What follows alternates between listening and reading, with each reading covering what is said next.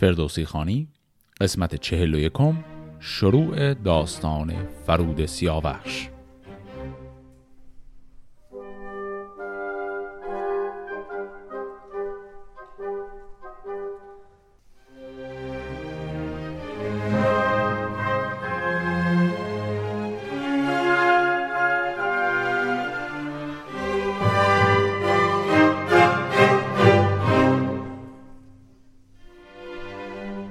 داستان قسمت قبل اونجا به پایان رسید که کیخسرو به پادشاهی رسیده بود ساندید از لشکر یک فهرست طولانی تهیه کرده بود از اسامی لشکریان و بهشون یک پاداشهایی هم داده بود وعده هایی از اونها گرفته بود برای شکست دادن لشکر توران و حالا همه آماده هستند برای شروع یک لشکرکشی.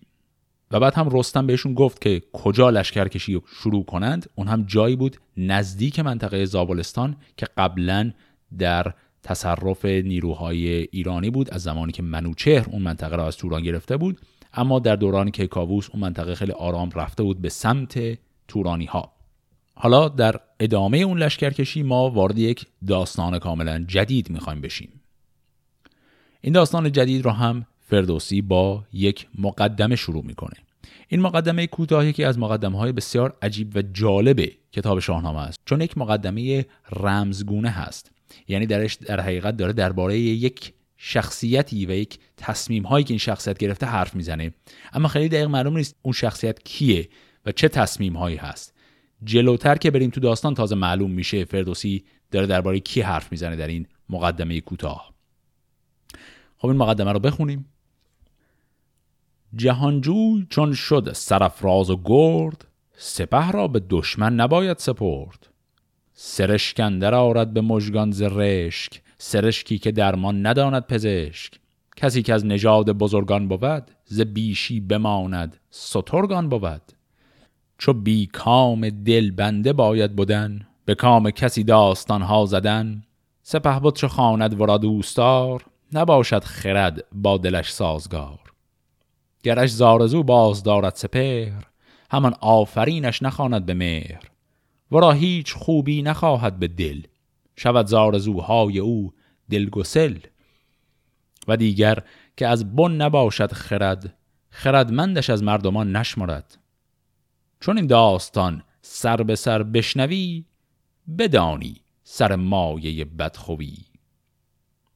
خب پس خود فردوسی داره شما رو دعوت می‌کنه به اینکه برای اینکه بفهمیم الان چی گفتم بشین و این داستان رو سر به سر گوش کن. و داستان اینجوری شروع میشه. چو خورشید بنمود بالای خیش نشست از بر تند پالای خیش به زیرندر آورد برج بره. جهان چون می زرد شد یک سره تبیره برآمد ز درگاه توس همان ناله بوق آوای کوس. ز کشور برآمد سراسر خروش زمین پر خروش و هوا پر ز جوش. از آوای اسپان و گرد سپاه شده قیرگون روی خورشید و ماه. ز چاک سلیح و از آوای پیل. تو گفتی بیاگند گیتی به نیل. هوا سرخ و زرد و کبود و بنفش ز تابیدن کاویانی درفش. به گردش سواران گودرزیان میان درون اختر کاویان. سپهدار با افسر و گرز و نای بیامد ز بالای پرده سرای.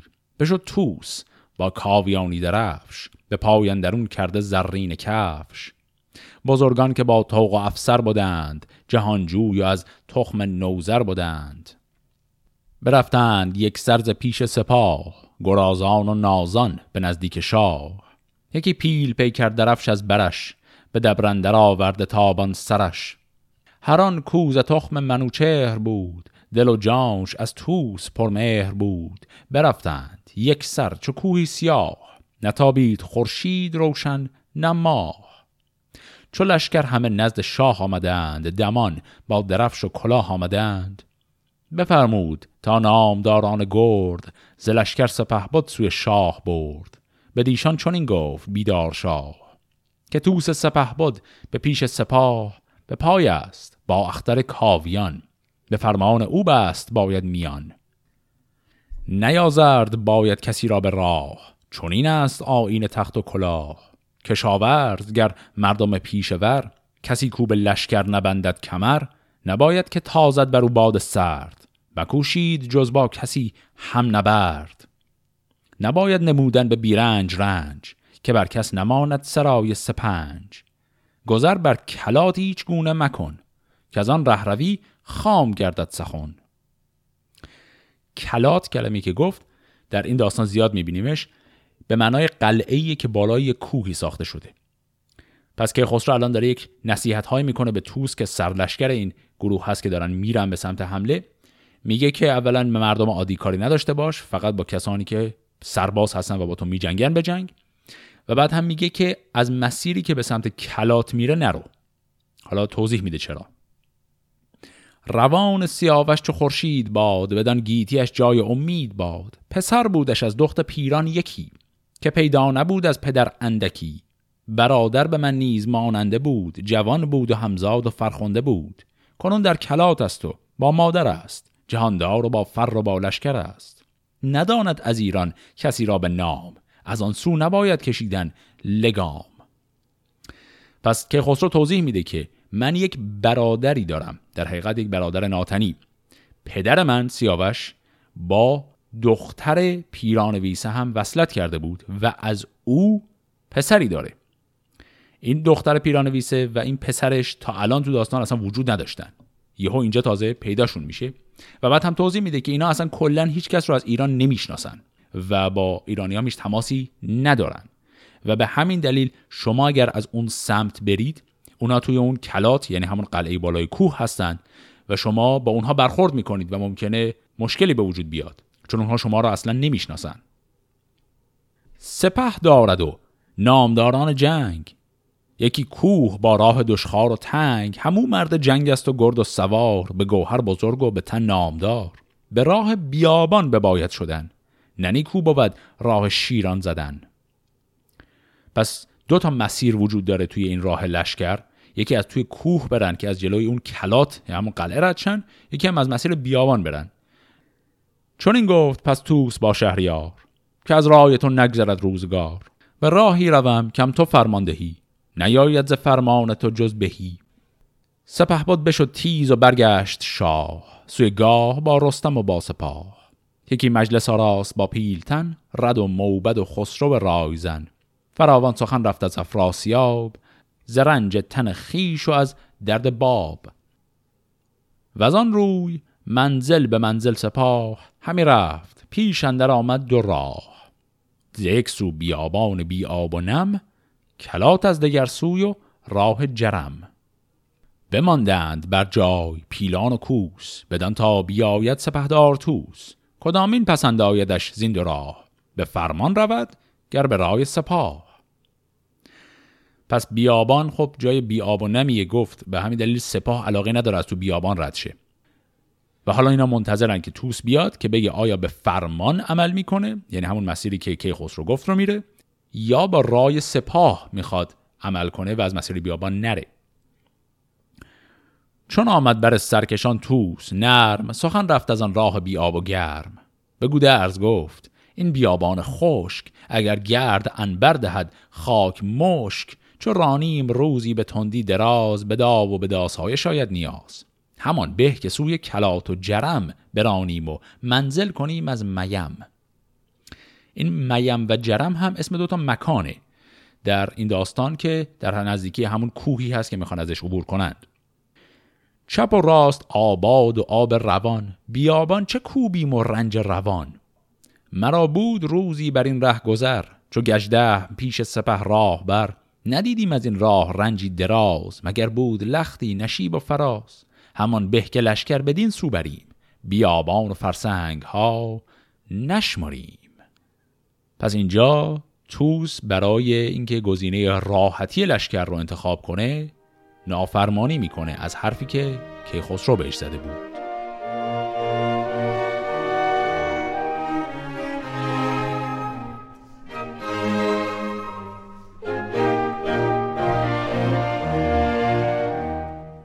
حالا اون طرف لشکر توس داره میاد به سمت این کلاتی که فرود درش هست.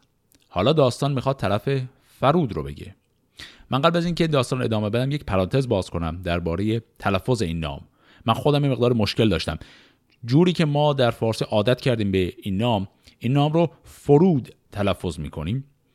اما به نظر میاد فرود تلفظ صحیحی نیست. حداقل تلفظی که آقای دکتر خالقی مطلق پیشنهاد کردن فرود با فتحه روی ف هست. من حقیقتش مطمئن نیستم درباره این تلفظ اما به حرف ایشون اعتماد می‌کنیم به تبعیت ایشون فرود میخونیمش. خب حالا ببینیم فرود چه میگه. چون آگاهی آمد به نزد فرود که شد روی خورشید تابان کبود زباد حیونان و از نعل پیل زمین شد به کردار دریای نیل. سپاه برادرت از ایران زمین همی سوی توران گراید به کین. چو بشنید ناکار دید جوان دلش گشت پر درد و تیره روان. فرود از در دز فروهشت بند بیامد نگه کرد کوهی بلند. بفرمود تا هرچه بودش گله حیونان از گوسپندان یله. فسیله به بندن در آورد نیز نماندی هیچ بر دشت و بر کوه چیز. همه سوی تیغ سپت کوه برد و بندندرون سوی انبوه برد.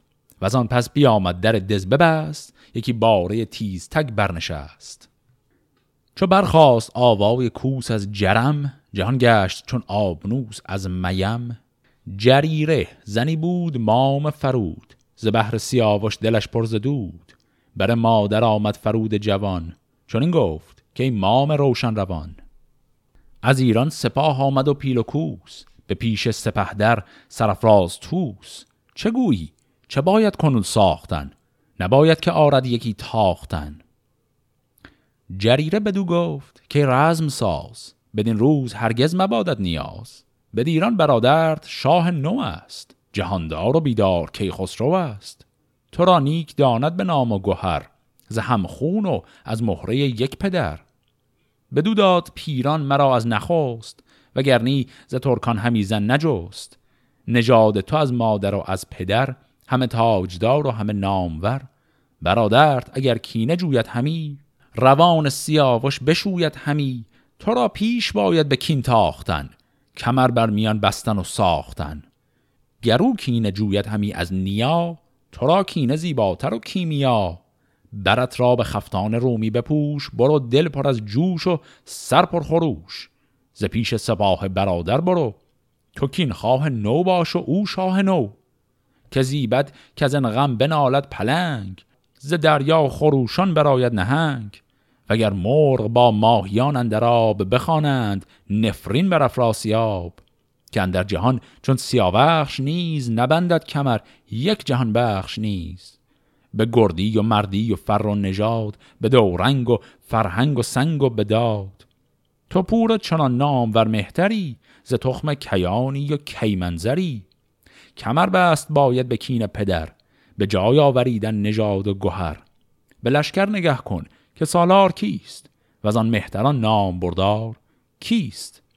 خرام و گردن کشان را بخوان می و خلعت آرای و پالای و خان ز شمشیر و از ترگ و برگستوان ز خفتان و از خنجر هندوان بگیتی برادر تو را گنج بس ممان کین و آین به بیگان کس. سپه را تو باش این زمان پیش رو تو کین خواه نو باش او شاه نو. خب این چیزهایی که الان اینجا گفت اینا خیلی نکته توش داشت. همه رو خیلی آرام مرور کنیم. اولا اینجا ما برای اولین بار معرفی شدیم به شخصیتی به نام جریره که میشه همسر دیگر سیاوش غیر از فریگیس که دختر پیران ویسه بود و شخصیتی است که ما تا الان نداشتیمش. یه دفعه توی داستان الان اینجا آمده. بعد خب فرود و جریره دارن به هم چی میگن؟ فرود ترسیده. گفته خب ما که تورانی هستیم. لشکر ایران اومده اینجا و فرود فکر می‌کنه که این لشکر اومده به جنگشون. جریره بهش میگه که نه نگران نباش. در حقیقت این لشکر اومده برای کینخواهی از سیاوش و اگر اینجوره تو باید در صف این لشکر تو باید در صدرشون باشی چون تو پسر سیاوشی و تو هم کینخواه خون پدرت هستی. چند بار همه تکرار می‌کنه که برادر تو که خسرو الان شاه ایرانه و تو هم پیمان اون میشه قاعدتا. پس نترس نگران نباش. برو به استقبال این لشکر ببین رهبر این لشکر کیه و بعد خودت رو بهشون معرفی کن. چون این گفت از آن پس به مادر فرود. که از ایران سخن با که باید سرود؟ که باید که باشد مرا پای مرد از این سرفرازان روز نبرد؟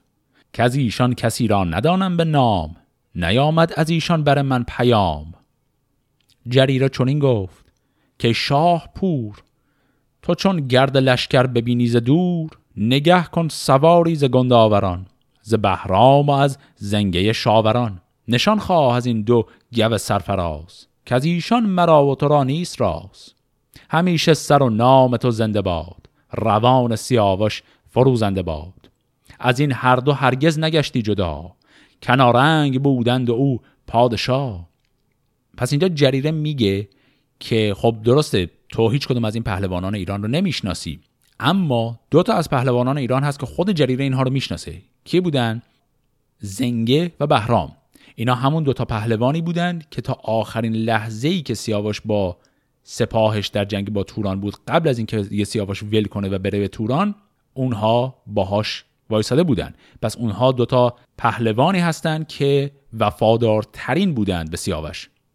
و الان جریره میگه برو این دوتا رو پیدا کن توی این لشکر اینا دیگه تو رو می‌شناسن. یا حداقل امیدواریم که بشناسن. و ادامه میده. تو زیدر برو بی سپه با نخار. مدار این سخن بر دل خیش خار.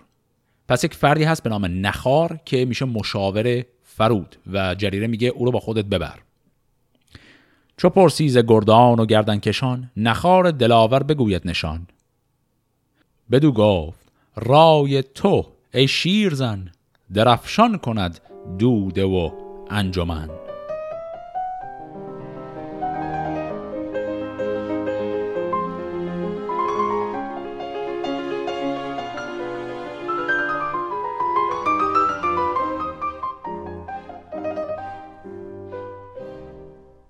یکی دیدبان آمد از دیدگاه. سخن گفت با او از ایران سپاه که دشت و در و کوه پر لشکر است. تو خورشید گویی به بندندر است. ز در بند دز تا در آرچنگ درفش است و پیلان و مردان جنگ. برفتند پویان نخار و فرود جوان را سر بخت پرگرد بود. از افراز چون کژ گردد سپر نه تندی به کار آید از بن نه مهر. جوان با نخار سراینده گفت که هر چت بپرسم نباید نهفت. کنارنگ و از هر که دارد درفش خداوند کوپال و زرین کفش. چو بینی به من نام ایشان بگوی کسی را که دانی از ایران به روی. اینجا یک نکته کوچک هم اتفاق افتاد. قبلا دیده بودیم مثلا توی داستان سهراب یا توی داستان سیاوش که فردوسی یک بخش از آینده داستان رو ناگهان افشا می‌کنه.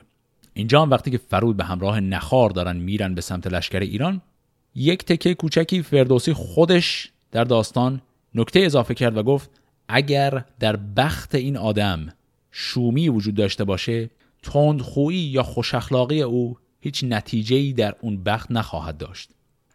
یعنی داره میگه فرود پایان بسیار دردناکی خواهد داشت. پیشاپیش داره باز برای ما چیزهایی از این داستان رو افشا می‌کنه. سواران رسیدند به میان کوه. سپاه در آمد گروه ها گروه. ز ترگ زرین و زرین سپر ز کوپال زرین و زرین کمر. تو گفتی به کانندرون زر نماند. برآمد یکی ابر و گوهر فشاند. سوار و پیاده به زرین کمر. همه تیغدار و همه نیزور ز بانگ تبیره میان دو کوه. دل کرکس در هوا شد ستوه. سپردار و شمشیرزن سی هزار همی رفت گرد از در کارزار. بماندند خیره فرود و نخار از آن لشکر و آلت کارزار. چون این گفت که اکنون درفش مهان بگوی و مداری گونه نهان. پس این رو فرود به تخوار میگه و تخوار اینجا جواب میده. چنین گفت کان پیل پیکر درفش سواران آن تیغ های بنفش پس پشت توس سپه بد بود که در کین پرخاش او بد بود. درفشی پس پشت او دیگر است که خورشید تابان بر او پیکر است. برادر پدرت است با فر و کام سپه بود فریبرز کاووس نام. پسش ماه پیکر درفشی بزرگ دلیران بسیار و گردی سترگ. ورا نام گستهم گجده خان که لرزان بود پیل از او استخوان. پسش گور پیکر درفشی دراز به گردندرش لشکری رزم ساز. به پیشندرون زنگه شاوران دلیران و گردان و گنداوران. درفشی پرستار پیکر چو ماه تنش لعل و جعد از حریر سیاه. ورا بیژن گیو راند همی که خون با آسمان برچکاند همی. درفشی کجا پیکرش تیر ببر همی بشکند زو میان هژبر. ورا گرد شیدوش دارد به پای. چو کوهی همی اندر آید ز جای. درفشی پسش پیکر از گاو میش سپاه از پس و نیزه داران به پیش. گزین ابرشهر فرهاد راست که گویی مگر با سپهر است راست. درفش گرازه است پیکر گراز که هزمان سپهر اندر آرد به گاز. درفشی کجا پیکرش دیز گرگ نشان سپهدار گیو سترگ. کلمه دیزه هم یعنی سیاه رنگ. اسامی این پهلوانان و نقش هایی که روی پرچم هاشون بود یه تعدادش رو قبلا مرور کردیم. یه چند تاش هم اینجا ممکنه برای شما جدید باشه. به حال اینها اطلاعاتی بود که الان نخار به فرود داد و اسامی پهلوانان ایران را از دور براش گفت. چون ایرانیان از بر کوهسار بدیدند جای فرود و نخار برا شفت از ایران سپهدار توس فرو ماند بر جای پیلان و کوس. چون این گفت که از لشکر نامدار سواری بباید همی بیکیار نیوشان شود زین میان گروه برد اسب را بر سر تیغ کوه. ببیند که آن دو دلاور کیند بر آن تیغ که بر زبهر چیند گر ایدون که از لشکر ما یکیست زند بر سرش تازیانه دویست. وگر ترک باشند و پرخاش جوی ببندد کشانش بیارد به روی. وگر کشته آرد کشانش به خاک سزدگر ندارد بدین بیم و باک. و ریدون که باشد ز کاراگهان که بشمرد خواهد سپهران نهان همانجا به دو نیم باید زدن فروهشتن از کوه و باز آمدن. خب پس همونطوری که فرود و نخار رفتن بالای کوه و از اون بالا دارن لشکر ایران که این پایین هستن می‌بینن لشکر ایران هم که اون پایینه داره دوتا آدم رو که بالای کوه هستن می‌بینه. و توس میگه یک نفر از لشکر ایران بره و ببینه اینا کیان. و بعد میگه اگر اینا از لشکر خودمونن یعنی اینا نظم لشکر رو ریختن به هم و دوتایی تنها رفتن اون بالا باید دویست تا تازیانه بهشون بزنیم تا آدم بشن. اگر اینها تورانی هستند اونها رو دستگیر کنید بیارید پایین. و میگه اگر کاراگهان تورانی هستن یعنی جاسوس های تورانی هن که اومدن از اون بالا یواشکی می‌خوان آمار لشکر ما رو بگیرن در اون صورت باید همونجا به دو نیمشون بکنیم و کارا تمام کنیم. و خب حالا ببینیم کی به این تقاضای توس جواب میده. به سالار بهرام گودرز گفت که این کار بر ما نماند نهفت. شوم هرچه گفتی به جای آورم. سر کوه یک سر به پای آورم. بزد اسب آمد ز پیش گروه. پراندیشه بنهاد سر سوی کوه. چون این گفت پس نامور با نخار. که این کیست کامد چون این خار خار؟ همانا نیندیشد از ما همی به تندی برایت به بالا همی. یکی باره برنشسته سمند به فتراک بر بسته دارد کمند. پس وقتی بهرام داوطلب میشه بره اون بالا اونا از دور می‌بینن که یه کسی داره میاد بالا و فرود از نخار می‌پرسه این کیه دیگه؟ چون این گفت پس رایزن با فرود که این را به تندی نباید پسود. به نام و نشانش ندانم همی. ز گودرزیانش گمانم همی. چو خسرو ز توران به دیران رسید یکی مغفر شاه شد ناپدید. گمانی همی آن برم بر سرش زره تامیان خسروانی برش. ز گودرز دارد همانا نژاد یکی لب به پرسش به باید گشاد. پس این آقای نخار متوجه میشه از سر و وضع بهرام که این می‌خوره مال خاندان گودرز باشه که خب اینو درست میگه بهرام هم یکی از پسران گودرزه. اما نمی‌تونه تشخیص بده کیه. و این هم اتفاق جالبیه که در داستان داره میفته چون جریره قبلا به فرود گفت تو همین قسمت دیدیم که برو از این لشکر یا گودرز یا زنگر رو پیدا کن. این دوتا می‌دونن تو کی هستی. و الان هم خیلی اتفاقی بهرام کسی که داره میاد بالا. چو بهرام نزدیکتر شد به تیغ بقرید بر سان قرند میغ. چه مردی؟ بدو گفت. بر کوه سار. نبینی همین لشکر بیشمار؟ همین نشنوی ناله بوق و کوس؟ نترسیز بیدار سالار توس فرودش چنین پاسخ آورد باز. که تندی ندیدی تو تندی مساز. سخن نرم ای جوان مرد مرد. میارای لب را به گفتار سرد. نه تو شیر جنگی و من گور دشت. بر این گونه بر من نشاید گذشت. فزونی نداری تو چیزی ز من به گردی و مردی و نیروی تن. سر و دست و پای و دل و مغز و هوش زبان سراینده و چشم و گوش. نگه کن به من تا مرا نیز هست اگر هست بیهود من مایده است. سخن پرسمت گر تو پاسخ دهی شوم شاد اگر رای فرخ نهی. بدو گفت بهرام برگوی هین تو بر آسمانی و من بر زمین. فرود آن زمان گفت سالار کیست؟ به جنگندرون نامبردار کیست؟ بدو گفت بهرام سالار توس که با اختر کاویان است و کوس ز گردان چو گودرز و چون گرد گیو چو شیدوش و فرهاد و گرگین نیف چو گستهم و چون زنگه شاوران گرازه سر مرز گنداوران. بدو گفت کس چه ز بهرام نام نبردی و بگذاشتی کارخام ز گودرزیان ما بدویم شاد مرو را نکردی به لب هیچ یاد. بدو گفت بهرام کی شیر مرد چون این یاد بهرام با تو که کرد؟ چون این داد پاسخ مرو را فرود که این داستان منز مادر شنود. مرا گفت چون زیت و آیت سپاه پذیره شو و نام بهرام خواه. دگر نامداری ز گنداوران کجا نام او زنگه شاوران که اینند هم شیرگان پدرت. سزد گر نجویی بر ایشان گذرد بدو گفت بهرام کی نیک بخت؟ توی بار آن خسروانی درخت؟ فرودی تو ای شهریار جوان؟ که جاوید بادی و روشن روان. بدو گفت کاری فرودم درست. از آن سر و افگند شاخی برست بدو گفت بهرام بنمای تن برهنه نشان سیاوش به من. به بهرام بنمود بازو فرود. ز انبر به گلبر یکی خال بود.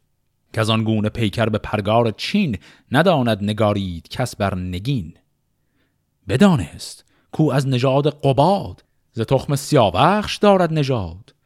بر او آفرین کرد و بردش نماز به بالا برآمد به تندی فراز. فرود آمد از اسب شاه جوان نشست از بر سنگ روشن روان. به بهرام گفت ای سرفراز مرد جهاندار و بیدار و شیر نبرد.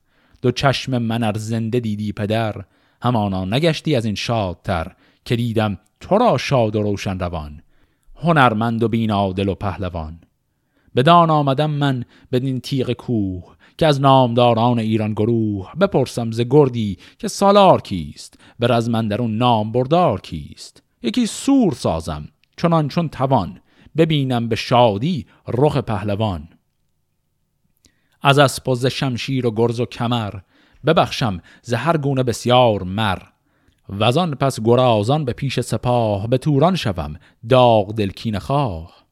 سزاوار این جستن کین منم به جنگ آتش تیز برزین منم. سزد گر بگویی تو با پهلوان که آید بدین کوه روشن روان. بباشیم یک هفته ایدر به هم سگالیم هر گونه از بیش و کم.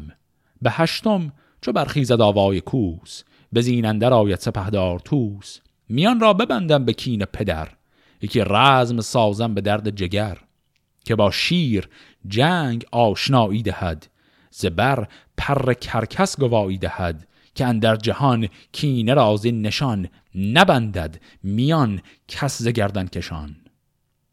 پس الان که فهمیده این آدم بهرامه این حرفها رو فرود به او زد. بهش گفت که برو به توس که سرلشکرت هست بگو بیاد بالا مهمان من شه من از او پذیرایی کنم. و بعد من به لشکر شما میپیوندم برای این جنگ علیه تورانیان چون من هم مثل شما می‌خوام انتقام خون پدر خودم رو بگیرم علیه افراسیاب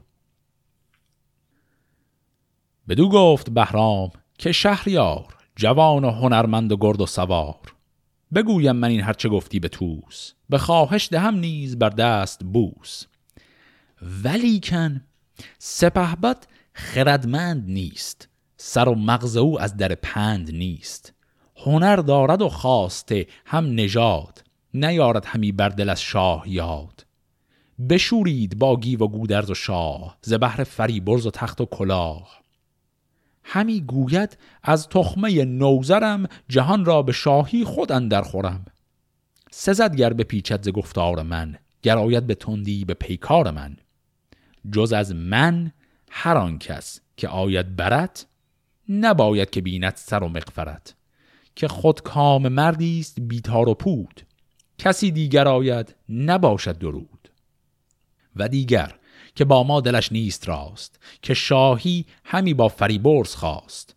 مرا گفت بنگر که بر کوه کیست چو رفتی مپرسش که از بهر چیست. به گرز و به خنجر سخنگوی و بس چرا باشد این روز بر کوه کس. به مژده من آیم چون او گشت رام تو را پیش لشکر برم شادکام. وگر جز من دیگر آید کسی نباید بر او بودن ایمن بسی. نباید بر تو جز از یک سوار چون این است آین این نامدار. چون آید ببین تا چه آید رای در دز بگیر و مپرداز جای. یکی گرز پیروز دسته به زر فرودان زمان برکشید از کمر. بدو گفت گیر این زمن یادگار همی دار تا خود کی آید به کار. چو توس سپه بد پذیرت خرام بباشیم روشندل و شادکام. جز این هدیه ها باشد و اسب و زین به زر افسر و خسروانی نگین. خب اینجا چه اتفاقی افتاد؟ بهرام پذیرفت که بره و پیش توس و بگه که این پسر پسر سیاوشه و اصلا ما باش دشمنی نداریم. ولی می‌دونست که توس ممکنه حرف گوش نده. چرا؟ چون میگه اولا توس آدم یک دنده ایه به من دستور داد هر کسی اون بالا هست رو بگیر و بکش نه نرو باش حرف بزن. و الان من برم پایین اون از من شاکی میشه. و علاوه بر اون گفت توس کسی که سر یک ماجراهای دیگه که خیلی خلاصه اون ماجراها رو گفت همون ماجرای پادشاهی فریبرز همون که که خسرو رو به پادشاهی قبول نداشت اول و گفت فریبرز باید پادشاه بشه گفت توس سر اون ماجراها با خاندان ما یعنی خاندان گودرزیان این با ماها بد افتاده و الان دنبال بهونه است که از ما ایراد بگیره. و اگر من برم اون پایین و اینا رو بهش بگم توس توی ذهن خودش فکر می‌کنه باز خاندان گودرز دارن علیه من توطئه می‌کنن. و دوباره حالا ما بساط داریم با این آدم و بخوایم ما مجابش کنیم که نه چون این نیست. روی همین حساب یک قراری می‌ذاره به فرود. میگه من نمی‌دونم توس چی کار می‌خواد بکنه. اگر یک زمانی گذشت من دوباره آمدم بالا این نشانه اینه که همه چیز خوب پیش رفته و توس حرف من رو پذیرفته و من دعوتت می‌کنم بیا پایین پیش ما و همه چیز به خوبی خوشی پیش بره. اما اگر من نیومدم بالا غیر از من کس دیگری اومد بدون که ممکنه خطری تو رو تهدید کنه و پایین نیا پیش ما نیا. و در نهایت هم فرود برای نشان دادن حسن خودش گرز خودش رو به عنوان هدیه میده به بهرام میگه این رو ببر پیش توس این هدیه منه. من بیشتر از این هم هدیه دارم ولی حالا فعلا این رو من به شما میدم. و با گرفتن این هدیه بهرام میره پایین به سمت توس.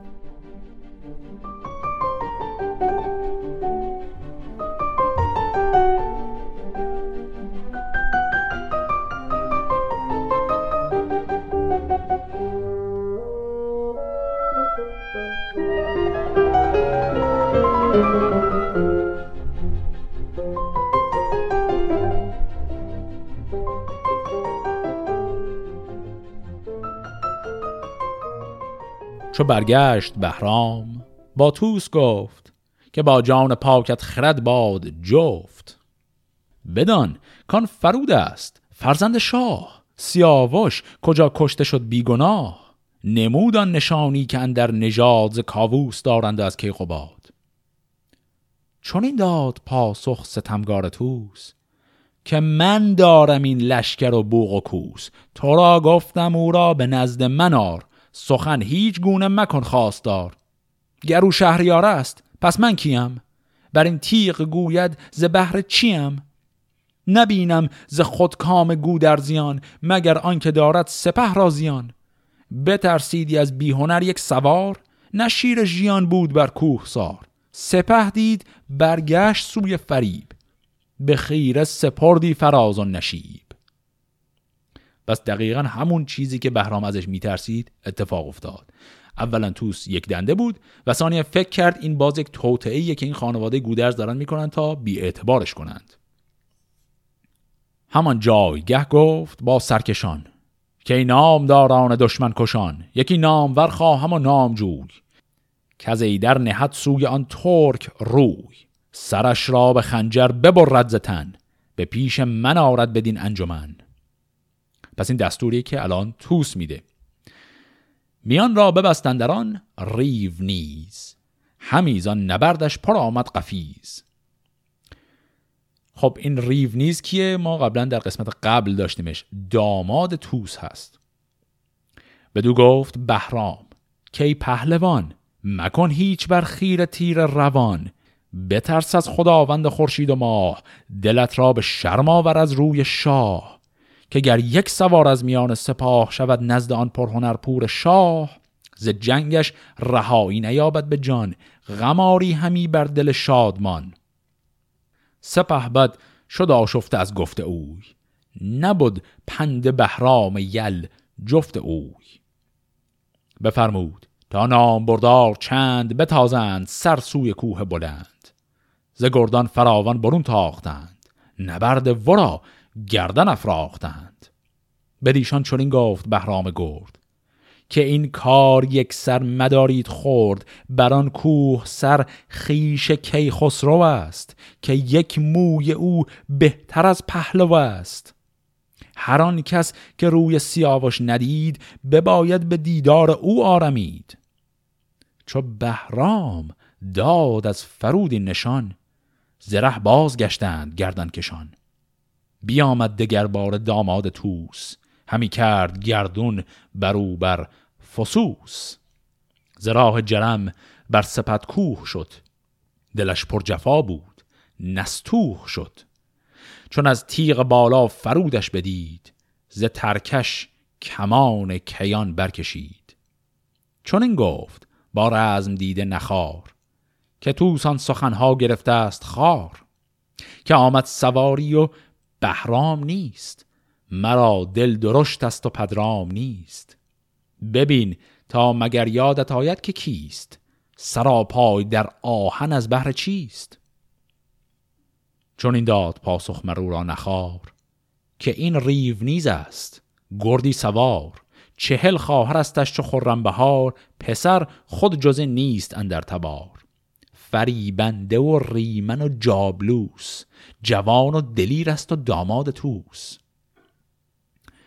پس آقای نخار مشاوره فرود معرفی می‌کنه کیه و میگه ریو نیز فردیه که نه تنها داماد توسه بلکه تک پسر خانواده هم هست. احتمالا نکته مهمی قراره باشه. و بعد هم میگه این آدم چاپلوس و اهل فریبیه. و احتمالا برای چاپلوسی توس داوطلب شده. بیاد اینجا این بالا. چون این گفت با مرد بینا فرود که هنگام کین این نشاید ستود چون آید به پیکار گنداوران بخوابمش بر دامن خواهران. بر او گر کند باد کلکم گذار اگر زنده ماند به مردم مدار. به تیر اسب بیجان کنم گر سوار چه گویی تو ای کار دیده نخار؟ پس حرفی که اینجا فرود زد فرود اینجا ادعا می‌کنه که تیرانداز بسیار ماهریه. حالا ما ادعاش رو هم به عینه خواهیم دید. میگه من با تیر می‌تونم اسبش و خودش و اینا همه رو بکشم. و بعد نظر نخار رو می‌پرسه. میگه آیا من بزنم این رو؟ بدو گفت بر مرد بکشای بر مگر توس را زو بسوزد جگر. بداند که تو دل بیا راستی که با او همه آشتی خواستی. چون این با تو بر خیر جنگ آورد همی بر برادرت ننگ آورد. پس اینجا آقای نخار چون این پیشنهادی میده. این پیشنهادی که نخار میده نشون میده که خود ایشون همین آقای نخار هم خیلی آدم با تجربه و با دیدی نیست و یه جورای غیرتی شده اینجا. و در حقیقت این داستان داستانی مملو از سوء تفاهم ها از یک طرف توس درگیر سوء تفاهم های خودشه از این طرف هم این بالا نخار و فرود درگیر سوء تفاهم های دیگری هستند و فکر می‌کنن که چه اتفاقای قرار بیفته و حالا این پیشنهادی که نخار به فرود داده نتیجهش رو قرار ببینیم. چو با تیغ نزدیک شد ریو نیز به زه برکشیدان خمانید شیز. این کلمه شیز هم چوب درخت آبنوس هست که ازش کمان می ساختن. پس اینجا خمانید شیز که گفت منظور همون کمانه. زبالا خدنگی بزد بر برش که بردوخت با ترگ رومی سرش. بیافتاد و برگشت از او اسب نیز به خاک اندر آمد سر ریو نیز. به بالا چو توس از میم بنگرید شدن کوه بر چشم او ناپدید. چون این داستان زد یکی پرخرد که از خوی بد کوه کیفر برد. پس بدین شکل به خاطر همچین سوء تفاهمی داماد توس به نام ریو نیز به دست فرود با یک تیر کشته میشه. چون این گفت پس پهلوان با زرسب که بفروز دل را چون آزرگوش اسب سلیح سواران جنگی بپوش به جان و تن خیش دار گوش تو خواهی مگر کین آن نامدار وگرنی نبینم کسی خواستار. پس وقتی داماد توس کشته شد و توس از دور این رو دید به پسر خودش زرسب که در قسمت قبل دیدیم اسمش برای اولین بار آمده بود به او گفت نوبت تو بری انتقام او رو بگیری. زرسب آمد و ترگ بر سر نهاد. دلی پرز کینه سری پرز باد. چون این گفت شیر ژیان با نخار که آمد دگرگون یکی نامدار. ببین تا شناسی که این مرد کیست یکی شهریار است گر لشکری است. چون این گفت با شاه جنگی نخار که آمد گه گردش کارزار که این پور توس است نامش زرسب که از پیل جنگی نگرداند اسب که جفت است با خواهر ریو نیز به کین آمده است این جهانجوی نیز. چو بیند بر و بازو و مغفرت خدنگی به باید گشاد از برت. بداند سپهدار دیوان توس که ایدر نبودی ما بر فسوس. پس این آقای نخار هی داره فرود رو شیرش می‌کنه. میگه تو اینا رو بکش از دور که این بدون ما شوخی نداریم. و در حقیقت اشکال کار توس که از در جنگ وارد شده به واسطه رفتار نخار تشدید هم هی میشه. یعنی هر دو طرف جنگی که واقعا با هم اصلا ندارند رو دارن هی بدترش می‌کنن. فرود سپه بود برانگیخت اسب. یکی تیر زد بر میان زراسب که با جوشن و زین تنش را بدوخت. روانش ز پیکان خون برفروخت. بیافتاد و برگشت از او باد پای. همی شد دمان و دنان باز جای. خروشی برآمد از ایران سپاه. همه برگرفتند. گردان کلاه. خب پس اینجا توس سر همچین سوء تفاهم عجیب و غریب و کاملا بیپایه‌ای هم داماد خودش و هم پسر خودش رو از دست داد. و این قضیه دعوا با فرودی که اینا اصلا نمیشناسنش آرام آرام داره هی جدی و جدی تر میشه. در قدم بعدی همونطور که می‌تونید حدس بزنید توس خودش می‌خواد دست به کار بشه و بره سراغ این جوانی که اصلا حتی نمی‌دونه کیه. و ماجرای مواجهه توس با فرود رو در قسمت هفته آینده خواهیم دید. فعلا خدا نگهدار.